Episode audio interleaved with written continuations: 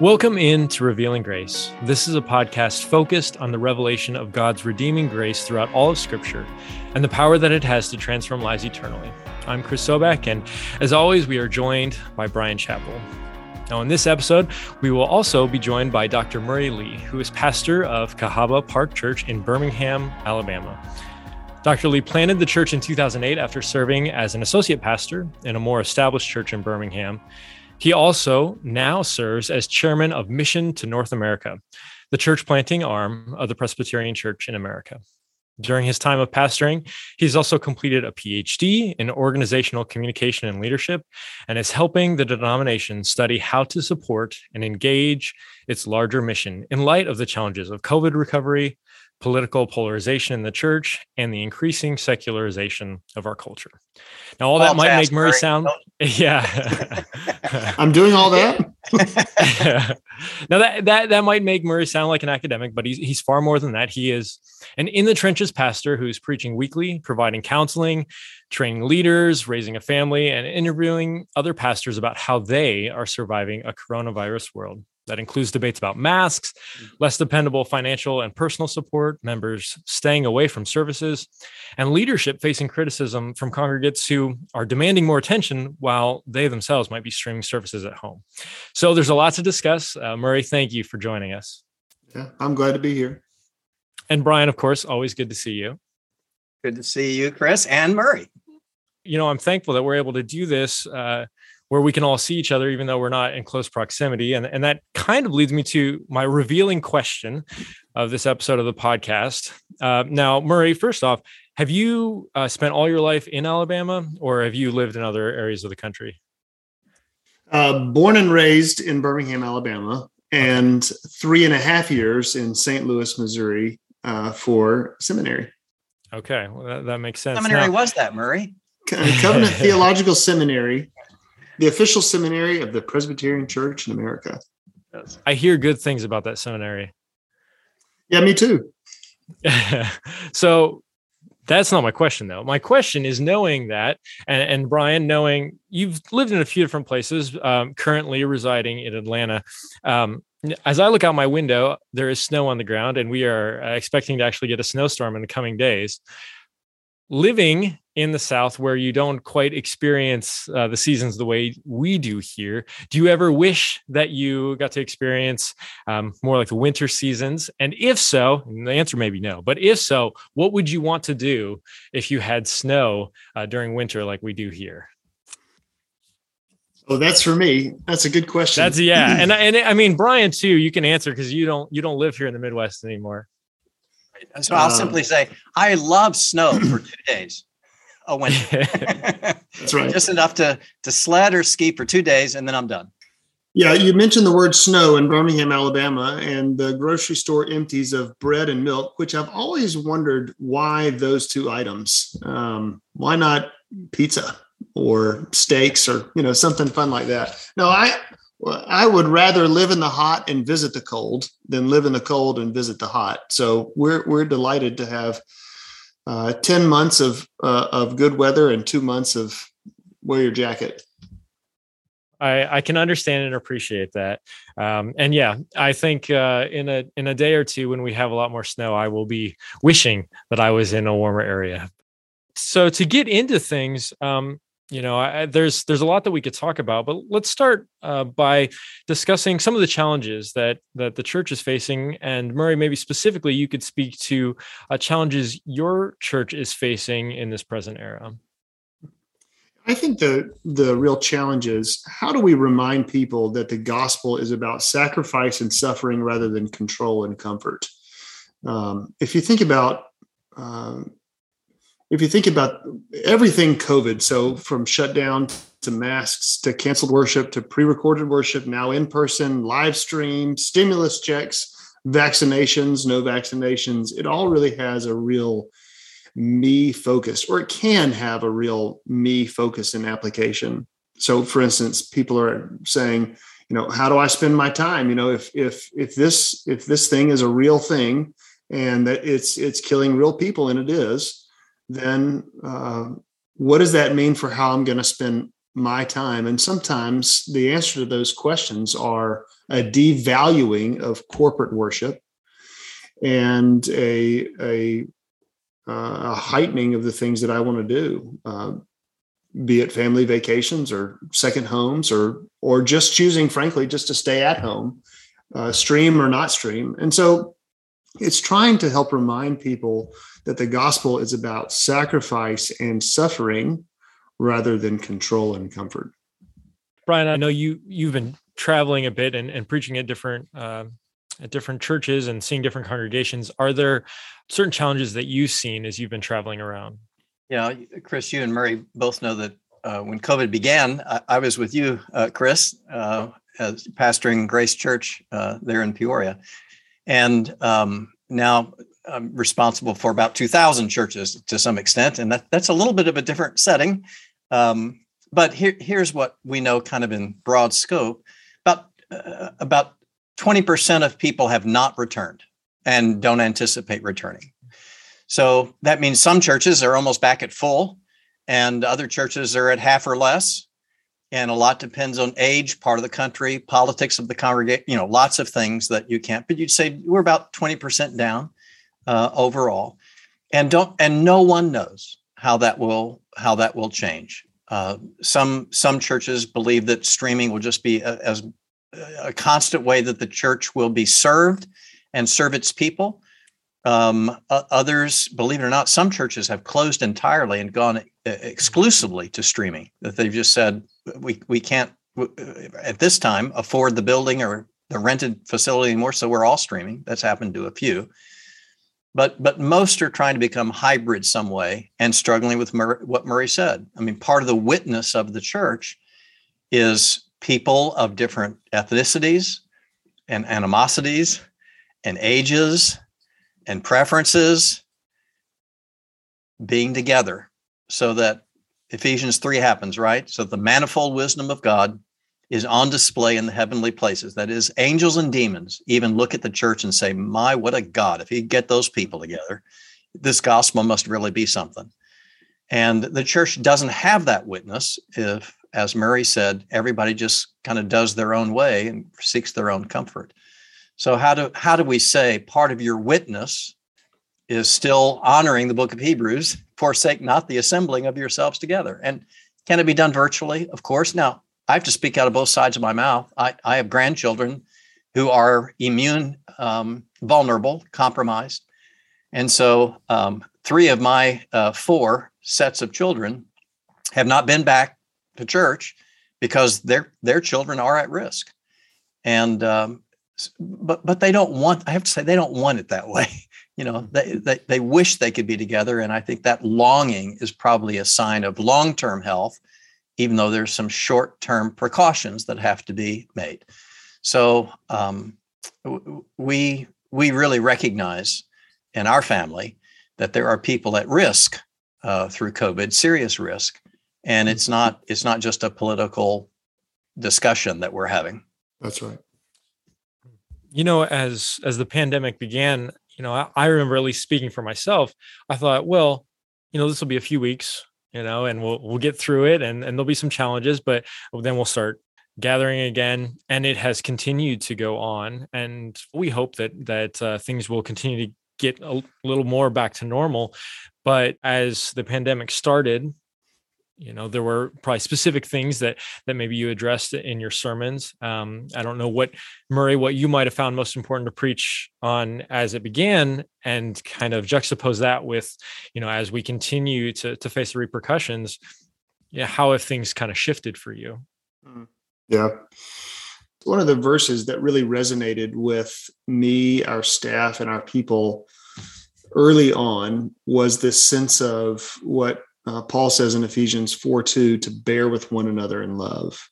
So, um, just as Brian says, we're dealing with something that's very real and it's not just a political discussion.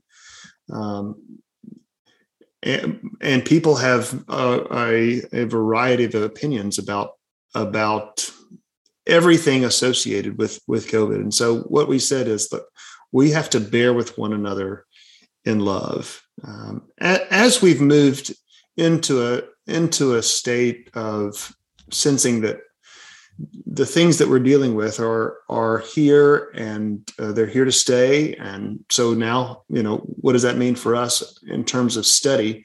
One of the things that we have done since i think the fall of this past year is we've studied the book of romans. And it's been intentional. I have put off studying the book of romans for 15 years of preaching and part of the reason for that is because of the challenge associated with it but but the reason that we decided to do it now is because a theologically rich and deep book like the book of Romans really causes you, if you're involved in the study of it, to begin to get your eyes off of yourself. I, I said it has a has had a little bit of a me focus. And so digging into something deep that requires a lot of thought, a lot of prayer, a lot of um, study on your own, perhaps, uh, really really begins to lift people's eyes off themselves. Chris, I think uh, when I was um, preaching through COVID uh, times at Grace, uh, two things. One, I love the summer times during COVID because I was preaching in the parking lot on a hay wagon. Uh, families would come and they, you know, they'd pitch a tent beside their car and and it was like having a festival every Sunday. I loved it. And if I really made a good point in the sermon, I get horns honking, you know, and it, it I mean, but, but the fun wore off and it did for but that was that was a very special thing one of the curious things was i was preaching through uh, hebrews and then revelation at the time and what murray just said struck me get their eyes off themselves it was so good to be able to preach in hebrews people who've been through suffering and are being addressed now for their future hope and their need to encourage one another and not give up on the faith. That was so appropriate for covid. And then through revelation you know this is this is not the final chapter and really have people lift their eyes from the immediate to the long term. And the great promises was I, I think more meaningful to me than it ever has been.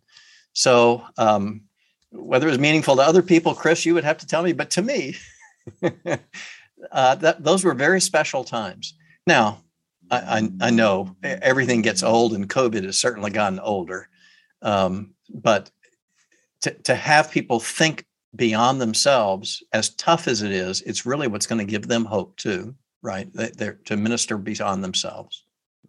You know, I, I know we've certainly faced some some different challenges in the last few years than I mean, I don't know if any of us have ever experienced anything quite like this, uh, but it it is it has made me have a different perspective too. And, for me, starting off the COVID uh, era, if you will, with having young children, uh, my youngest being born shortly before COVID hit. I mean, he's he's two now and he's never known anything different. And so it's been it's been interesting almost reintroducing them to the church, like as an actual building where you go to um, as as things have opened up and the joy that they have in being able to to interact with other people face to face because there was so little of that early on. So I know that's given me just a a greater appreciation for the church body gathering and seeing that through fresh eyes, you know, because it's something that I think we all kind of can take for granted and maybe have taken for granted. And that is something that I think has been positive that's come from this is like having a, a fresh view of um, of the church body and being able to gather. Can I can I add, Chris? Because of the way you just said that, it reminded me. I, I think I'm as a pastor, I'm in the habit of thinking these people should look at this with fresh eyes. These people should have a new perspective, and I I don't often think this should be changing me too.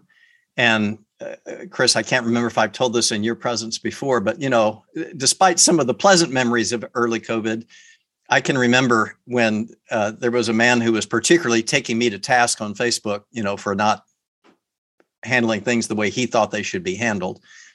And he got, you know, really said some pretty nasty things. And uh, so I actually called him into my office and I said, kind of like, what what gives, you know? And and his first statement was, I didn't do anything wrong. and I said, well, now wait a second. Let's let's look at your statement here on Facebook and compare to everybody else around. And you know, he was much harsher. And and instead of, you know, defending it, he began to cry. And uh, he said, You don't understand. He said, This is my family. And if I can't be with my family in this church, then I'm not sure I will survive this. And I thought of this man, what I did know his troubled marriage, his difficult job, his awkwardness in life. And I thought, I, I have not read how difficult this is for the people. I've thought how difficult it is for me and how they should be caring. And I, I, I had not gotten the perspective of thinking, Lord, I need to repent. I've been trying to get everybody to shape up, and I haven't really felt where their suffering is. And more concerned about my suffering than theirs, even though I preach the opposite. So it was a moment for me to kind of reflect with a fresh perspective. I, I need not to be just seeing this through my own lens, but what are people really suffering through? Hmm. That's a great reminder, Brian. Um, Murray, how has your preaching had to adjust some, knowing that to an extent, I would assume you're almost preaching to two different audiences those that are physically present and those that are streaming. So, have you had to reshape the way that um, you present your sermon or the topics that you discuss, uh, knowing that there are almost two audiences? Well, uh, I'd love to. I'd love to tie Brian's uh, previous comments into the into the answer here. Um, one of the things that that I've had to come face to face with uh, is suffering. You know, you know, our congregation suffering, our city suffering, uh, my own, uh, and so what we did in January of 2021, uh, we did a five week series on Job and and God's sovereignty and suffering, and that was of all the 15 years I've, I've uh, been preaching at Cahaba Park, that has been the most, uh, I don't know that well received is the right, is the right, but the most, it, it, has seemed to have the most impact. And I think, I think part of the reason is um, it addresses a real problem right now. And so to answer your question, I think talking about suffering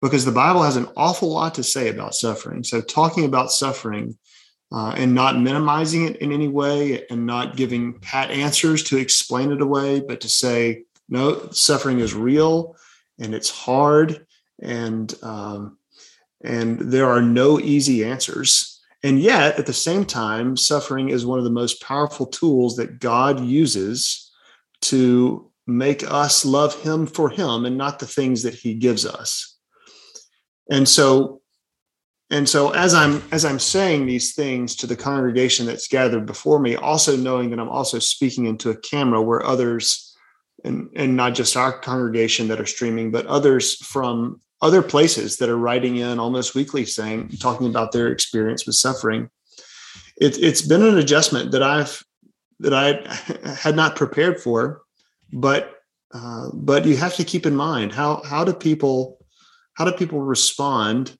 um, and how do i apply this text uh, to people that i know and people that i don't know? You know for 15 years i you know that's a that's a that's a that's a long enough time to be able to get to know the people that are right in front of you. And so as you preach you can you know how it is you can kind of look around and say you know i know how this might hit you or you or you without naming names just in your mind as you're preaching you can you can guess how this might sit with somebody in your congregation. But with those that you don't know, it requires a, uh, not just situational specificity of application to go back to seminary terms.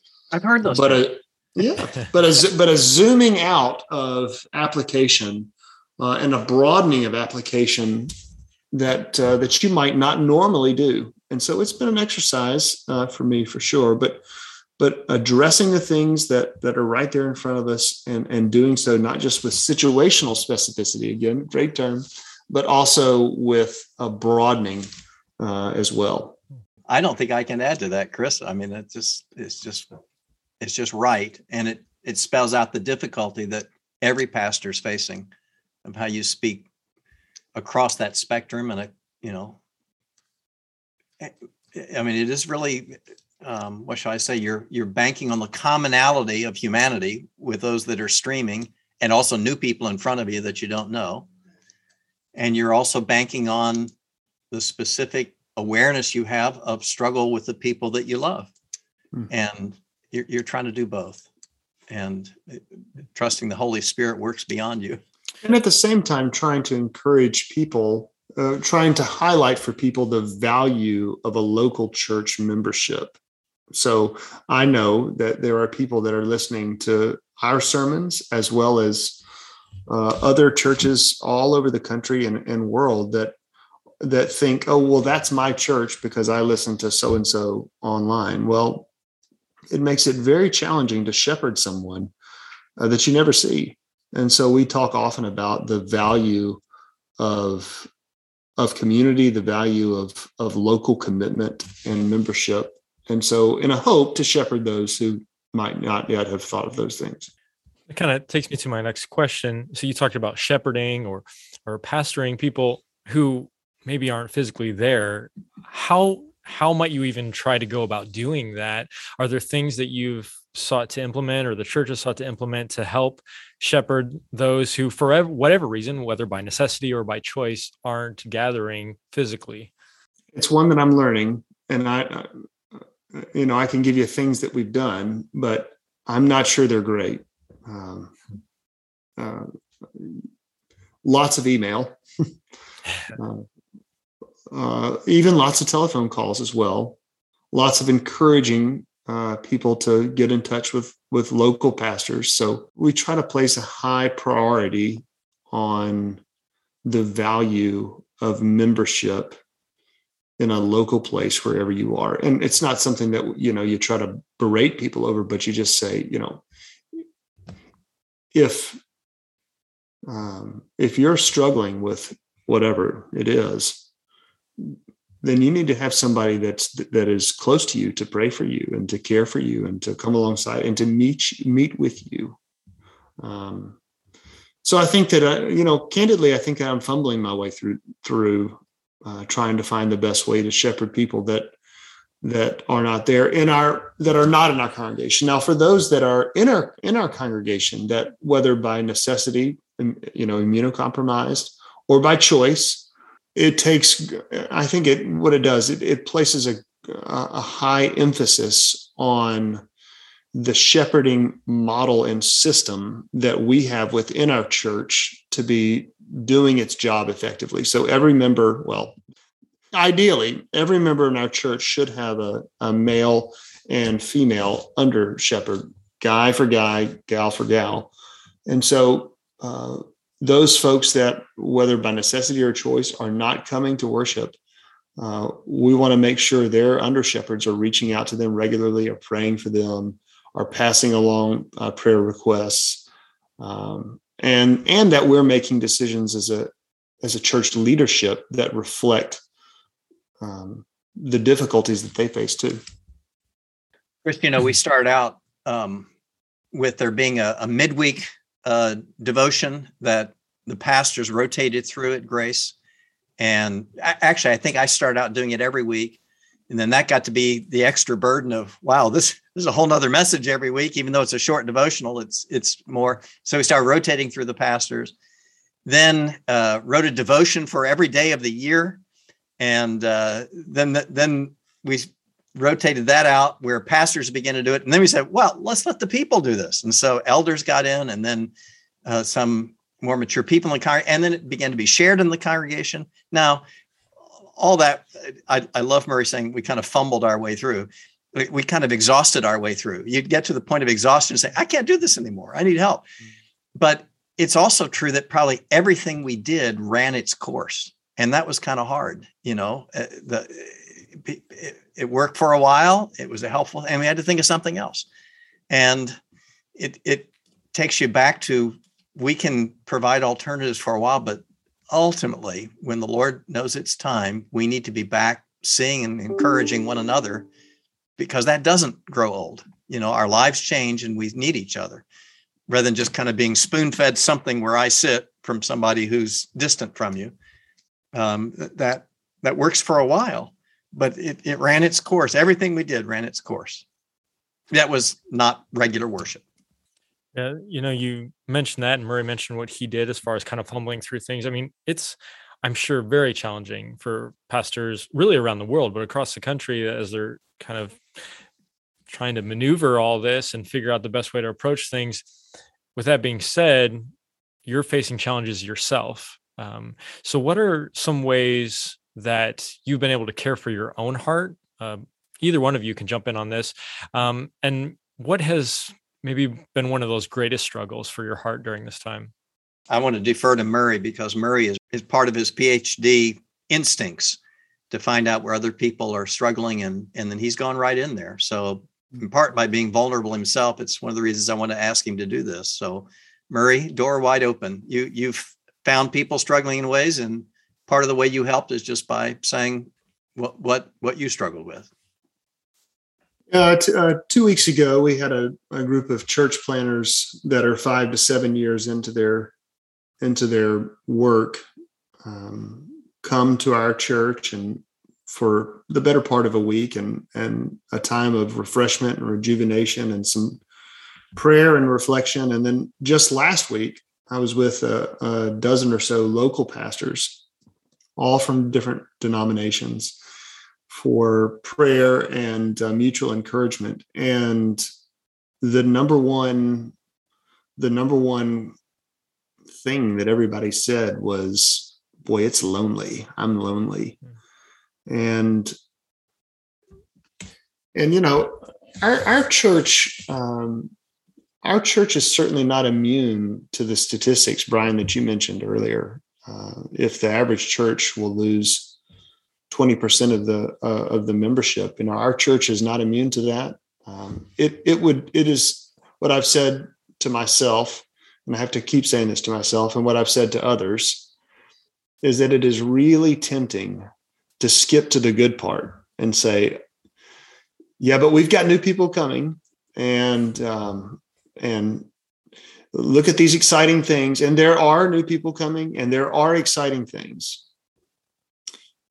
But, but in God's providence, he also allowed us to experience loss with people um, and not just numbers, but friends, uh, people that you that you pour your life into. You, you know, some people say, "Well, you know, it's not personal." Well, you'd be a bad pastor if it wasn't personal, and so it is personal, and so you bear that, uh, and you carry that weight around, uh, and so I think I think acknowledging the loneliness and the challenge and the hard without skipping to the good part and say uh, in God's sovereignty, He allowed this to happen, and um, and it's tough to stand up week after week as a wounded preacher to open God's word and say, These are the truths that God's word says, and to look people in the eye and to love them or to try to love to try to love them even as you sort of deal with the own difficulty in yourself. And yet even as i say those words, the the difficulty of standing up each week as a wounded preacher, isn't that the isn't that the calling in its very essence? To stand up as one who is weak and say, uh, in my weakness, Christ is strong. And so I think giving people, including yourself, the space to acknowledge the reality of that and the difficulty and the struggle of that um, is really good. And there, you know, there there are lots of um, academic theories and explanations as to why it's hard, and we can talk about those if if we want to. But the reality is, um, giving people the the platform and the freedom to say, "I'm lonely. I wonder about you. Are you too?" It really, um, it's really freeing. Murray, do you find yourself sharing those sorts of things uh, from the pulpit in sermons, or are you having opportunities more one on one, pouring into people, or maybe a little bit of both? Well, there's certainly a level of of disclosure and vulnerability that's appropriate from the pulpit. I think that um, I think that some of the struggle you share, you know, I can remember uh, uh, recently as we were just celebrating God's faithfulness over the past year saying, um, in the midst of God's faithfulness, we've we've lost some of our our friends, and that's painful. And it's okay to say that that's painful. It's painful personally to me, and I know that it's also painful personally to many of you. And so, um, and so, you know, acknowledging that and acknowledging that it's normal, you know, that anytime there's change that's experienced within a church, within an institution, within an organization, anytime there's organizational change, there's I and there's individual change. There's a question of, well, if that's changing, who does it what does it mean that for me, you know, who does it say that I who what does that mean that I am now? And so there's a level of vulnerability, certainly uh, uh, from the pulpit that's appropriate, but there's also a level that you, that you really can't get to that is far better suited for uh, for one-on-ones or being candid with your officers. Uh, you know, in my setting, that would be you know elders and deacons, but um, but might differ in other settings. One of our um, friends and colleagues, Zach Eswine, used to call it very uh, redemptive vulnerability. Right? He would say it's it's not just being vulnerable. You know, I'm hurting so much. I'm an awful person. I just had a fight with my wife. You know, well, that doesn't help me a lot, Pastor. If that's all, all I get is vulnerable. He said it's redemptive, which is I struggle, but here's how Christ is helping. I'm not through the struggle, but here's here's how I'm being strengthened. You know, here's how I'm getting to the next day uh, with Christ's help. And people people find that more helpful than pure vulnerability or uh, pure hiding. mm. You know, I'm not going to tell you. But if you say, "Here's why I'm struggling," but here's how Christ is helping, that they're that you help them find their own way down the path. And but that does require your saying, "I I do know the hurt. I do know the pain," and it, it's a time in which if the pastor can't share pain, can't even identify it, I don't think you can be heard. You know, the the old line of Fred Buechner, you know, the, the preacher shouldn't be the only one on the ship of life who doesn't recognize the waves are 12 feet high, uh, mm. is, is all the more true today, right? The, the preacher shouldn't be the only one who doesn't recognize it. It, it real, you know, Murray, you mentioned loneliness. you know that that results in different things that are make us even more vulnerable so for so long burnout was described just in terms of fatigue overwork and then some of those good pastoral studies said you know that's that's not all there is to it. I mean pastors you know uh, are there lazy pastors? Of course. But most pastors have quite a bit of energy and zeal for what they do or they wouldn't be doing it. But if you take fatigue and you add anger that is really debilitating very fast. How do you get back up in the pulpit this week or minister to that family that just got after you on Facebook or, or whatever it is? And, and Murray, I don't know how to how to say it. I when you go week after week and there's 20% or 30% less people and people are telling you what a great sermon you had because they were in their pajamas with a cup of coffee and they didn't have to be there and you're kind of thinking, you know, I'm in this by myself, it feels like. And by the way, my wife is hurting because she can't see her friends or our children are at risk. That you put anger with loneliness and fatigue, and that is a very dangerous mix. And and of course, we are seeing lots of pastors who are at least thinking about leaving the ministry and maybe not sure. So Murray, I'm going to say something. It may just be me, but I'm guessing it's lots of pastors. It happens in stages. So for a while in COVID, I go to a church and half the people aren't there. And I think, you know what? The deacons aren't going to be mad at me because attendance isn't up because they know I've got no control over that. So it's less pressure, right? They're not counting noses and dollars this week. They'll count dollars, but they can't count noses because that's not fair. So you feel relief for a while. And then those people stay away and you're not sure you'll ever see them. And then you don't feel the ease of pressure, you feel abandonment. And and that's loneliness and despair and anger And, and as I said, that's a dangerous mix. So Murray, is it just me that feels that? Uh, other people feel that they count they count noses the way I do. First relief of pressure, and then oh no, oh no, this may be terrible long term, and suddenly you feel more pressure. Does that happen? Yeah, I think so. I think that I think the combination of of uh, working hard, um, I call decision fatigue, right? Certainly something that we would all say that we reached in COVID, especially those in leadership, making constant decisions about, you know, in person, not in person, mask, no mask, you know, what, whatever the whatever the case may be. Decision fatigue coupled with with anger, bitterness, uh, disappointment. Um, it, it really makes for a a very real cocktail of uh, of difficulty, and it makes you start to ask yourself, "What am I? What am I doing? I don't. I don't have to do this. Look at all these people that that that get to choose. I, you know, I, I wonder. I wonder if it'd be better if I, you know, whatever, and you fill it in.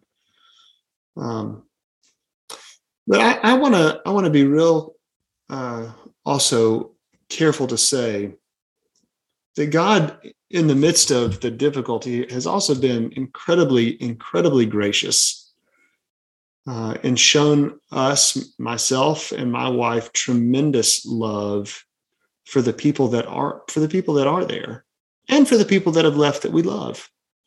And so, I would say to those that are that are hurting, and to those that um, that stand up week after week and there's disappointment and there's frustration.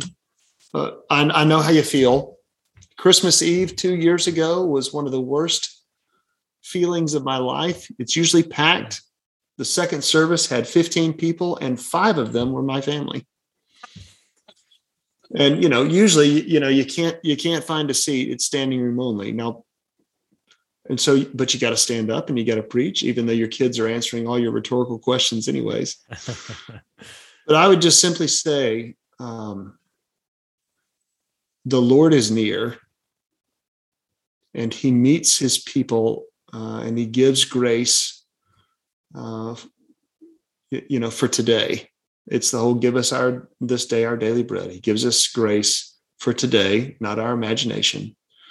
And so as he's called you to walk in today, find his faithfulness and his graciousness and his mercy enough. And it is enough. And uh, and as you do that, you'll find joy even in the midst of difficulty too. Uh, Marianne, I know we're supposed to say these things, and this is part of redemptive vulnerability, but goodness, if preachers can't say it, who can? I mean, you have to say, My identity is not in the numbers. Hmm. My identity is not in the approval my identity is not in comparison to what my peers have or don't have. I mean, you know, I think of the churches, some in our own denomination, that have rapidly grown because they refused to follow government mandates about anything. And so people who didn't like the government mandates flooded to those churches. Mm-hmm. Putting my children would have been at risk had that happen. But, you know, they they attracted a certain crowd. So I think, man, you know, if only we could. And mm-hmm. my identity is not in comparisons. My identity is in Christ. I am his child. He has covered me with eternal blessing and his love, and my righteousness is in Christ and, and not in people's approval. And I have to say those things, even though I know they can just become cliches. But I have to say them because I have to believe them, or, or else it becomes a very dark place uh, that that I could easily go to. When when we left Grace, where where Chris is there now, you know, we really grieved. And one of the strange things both of you probably can experience because you're leaders in the church, but we suddenly went from leadership in a, in a large church to a large church being nobodies. And so we go into a church service, everybody's wearing masks. We're wearing masks. You sit six feet apart in alternating rows. You listen to a sermon, and sing songs with your mask because that's when people are most vulnerable. So you mask up for the songs. And then at the end of the service, you know, the, the pastor says, So would you please leave by rows and go through the narthex without stopping? Uh, and go, and you're saying, Come on, we're new. We don't know anybody. And so we're not only grieving the loss of a church, we're grieving the loss of friends and not knowing even how to make new and, and how do I say this? I know the church pretty well. I kind of know how the church functions. And and the loneliness was intense for us and I think particularly for my wife. You know, I mean I can still preach in a lot of churches. You know, she she's she's at home. I can meet new friends at the new job I have. She doesn't have a new job. And Murray, I mean, your sweet wife, how did how did she survive it? Because we really had to say identity in Christ. And this this is not eternity. This is for a time, but this is not eternity. And say the gospel truths over and over again. How, how did you as a family do? Yeah, uh, not without difficulty and not without uh, challenge. Um, and I'm grateful, uh, particularly grateful for for Kim, my wife, and uh, you know, honestly, a, a, a, great marriage, not without struggle, certainly, but but a really a healthy relationship and honest communication and and trying to be you know as vulnerable as is possible or as as helpful with with friends. So it's a hard it's a hard thing. Um, and i think it i think reminding ourselves that our identity is in christ is not just something and you illustrated this point so well just now brian it's not just something that we as preachers need to do but it's something that every single person in our congregation is struggling with as well because covid has impacted them too. Their livelihood, their their the job, their jobs, you know, inflation, you know, all kinds of all kinds of challenges out there that every single person, as you just said, you know, we're this new new in church, you know, used to leadership. Now, now we're just uh, somebody that has to follow the rules just like everybody else. And so I think everybody struggles with that. So helping helping people to see that not only do you need to tell yourself my identity is in christ my wife needs to tell herself that but you do too murray because i know you and kim and i think of kathy you know one of the strange blessings of loneliness and the end of meaningful pastoral comparison is you know how fast is your church growing versus mine how many people hear this is you end you end up having the opportunity to really lean on your spouse yeah and really how do I say this? Treasure your alone time with your spouse because you know the regular patterns are gone. And this could sound terrible, but it's been really good for our marriage. Oh, sure. Yeah, even though there have been sad times. Even though there that doesn't sound times. terrible as well.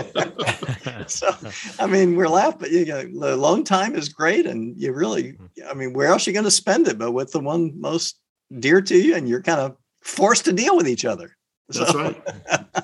so I don't want to look past the the goodness of that.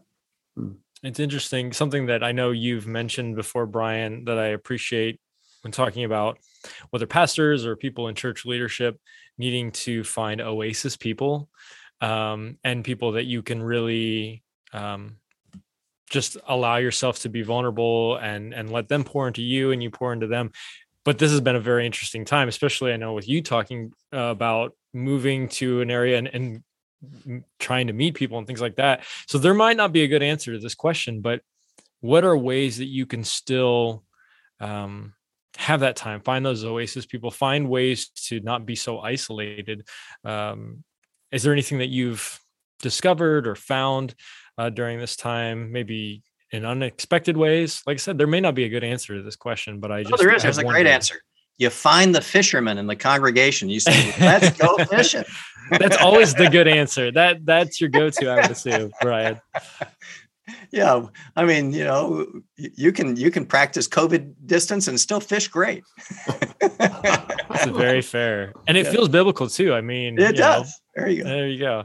But honestly, you you have to find something to to connect with people. So uh, for for Kathy, actually, it took quite a while to find um, Bible study groups that she would fit into, right? That that um, people were willing to get together, but but that became really important in this transition time for us. And uh, for her, it was the choir. And once the choir was meeting again, that was very important for my musical wife to be able to find, you know, an activity that she loves. So I, those are not magic answers, but they're part of what the church can do is give people opportunities to find the people doing things they love doing. I, th- I, think that makes total sense. And I, you know, as we've discussed, we're kind of all fumbling our way through this. So I think there is maybe some encouragement in knowing that we are not alone in this. Um, and I hope that this is an encouragement for those who might be listening. I'm just going to ask Murray what changed in his preaching from when COVID started to COVID, we pray almost over. But hmm. can you say how your preaching has changed in that time, Murray? And I don't have an answer of what I'm looking for, even. I'm just wondering if you're looking back, say, I talk more about this, or I talk differently this, or who I have in mind. I don't have an idea, but what's different now than when we started COVID, Murray? Well, we're always growing as uh, preachers, or we ought to be.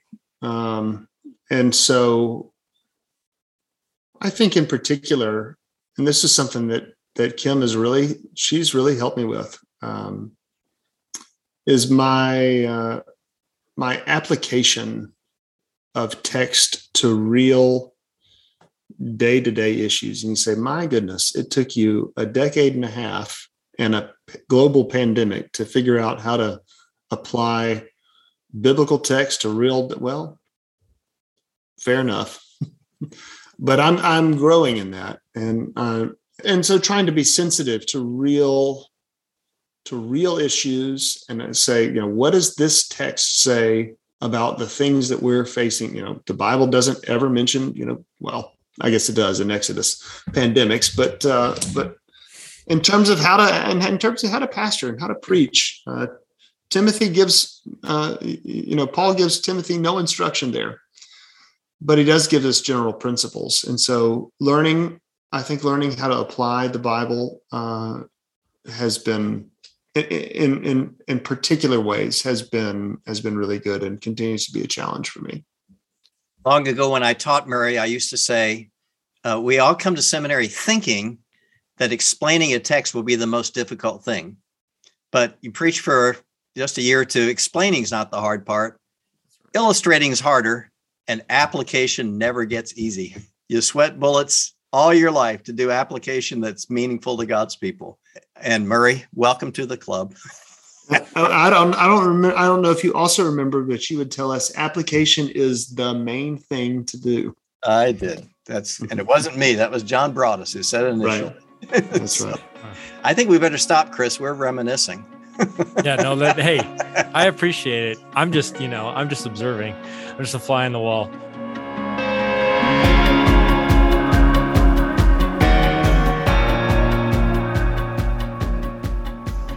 Thank you so much for joining us for this episode of Revealing Grace.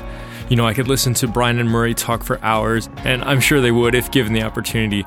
But we're really glad to just be able to share a small snapshot of what's going on in their lives uh, we've been on a little bit of a hiatus for this podcast, and so I'm so excited to be back and delivering new episodes once again. Um, there's been a lot of transition, maybe for you as well, uh, but something that we're going to be doing differently for this season is having conversations with pastors across the country to see how the Lord is working in their lives and in the lives of their congregations. So I'm really excited to be able to share that with you and can't wait for you to hear all these conversations. If you've enjoyed this episode of the podcast, I would encourage you to subscribe. Also, if you would like to watch us as we're recording this podcast, you can go to the Bryan Chapell YouTube page or simply go to bryanchapell.com and you can find this episode of the podcast along with so many other resources.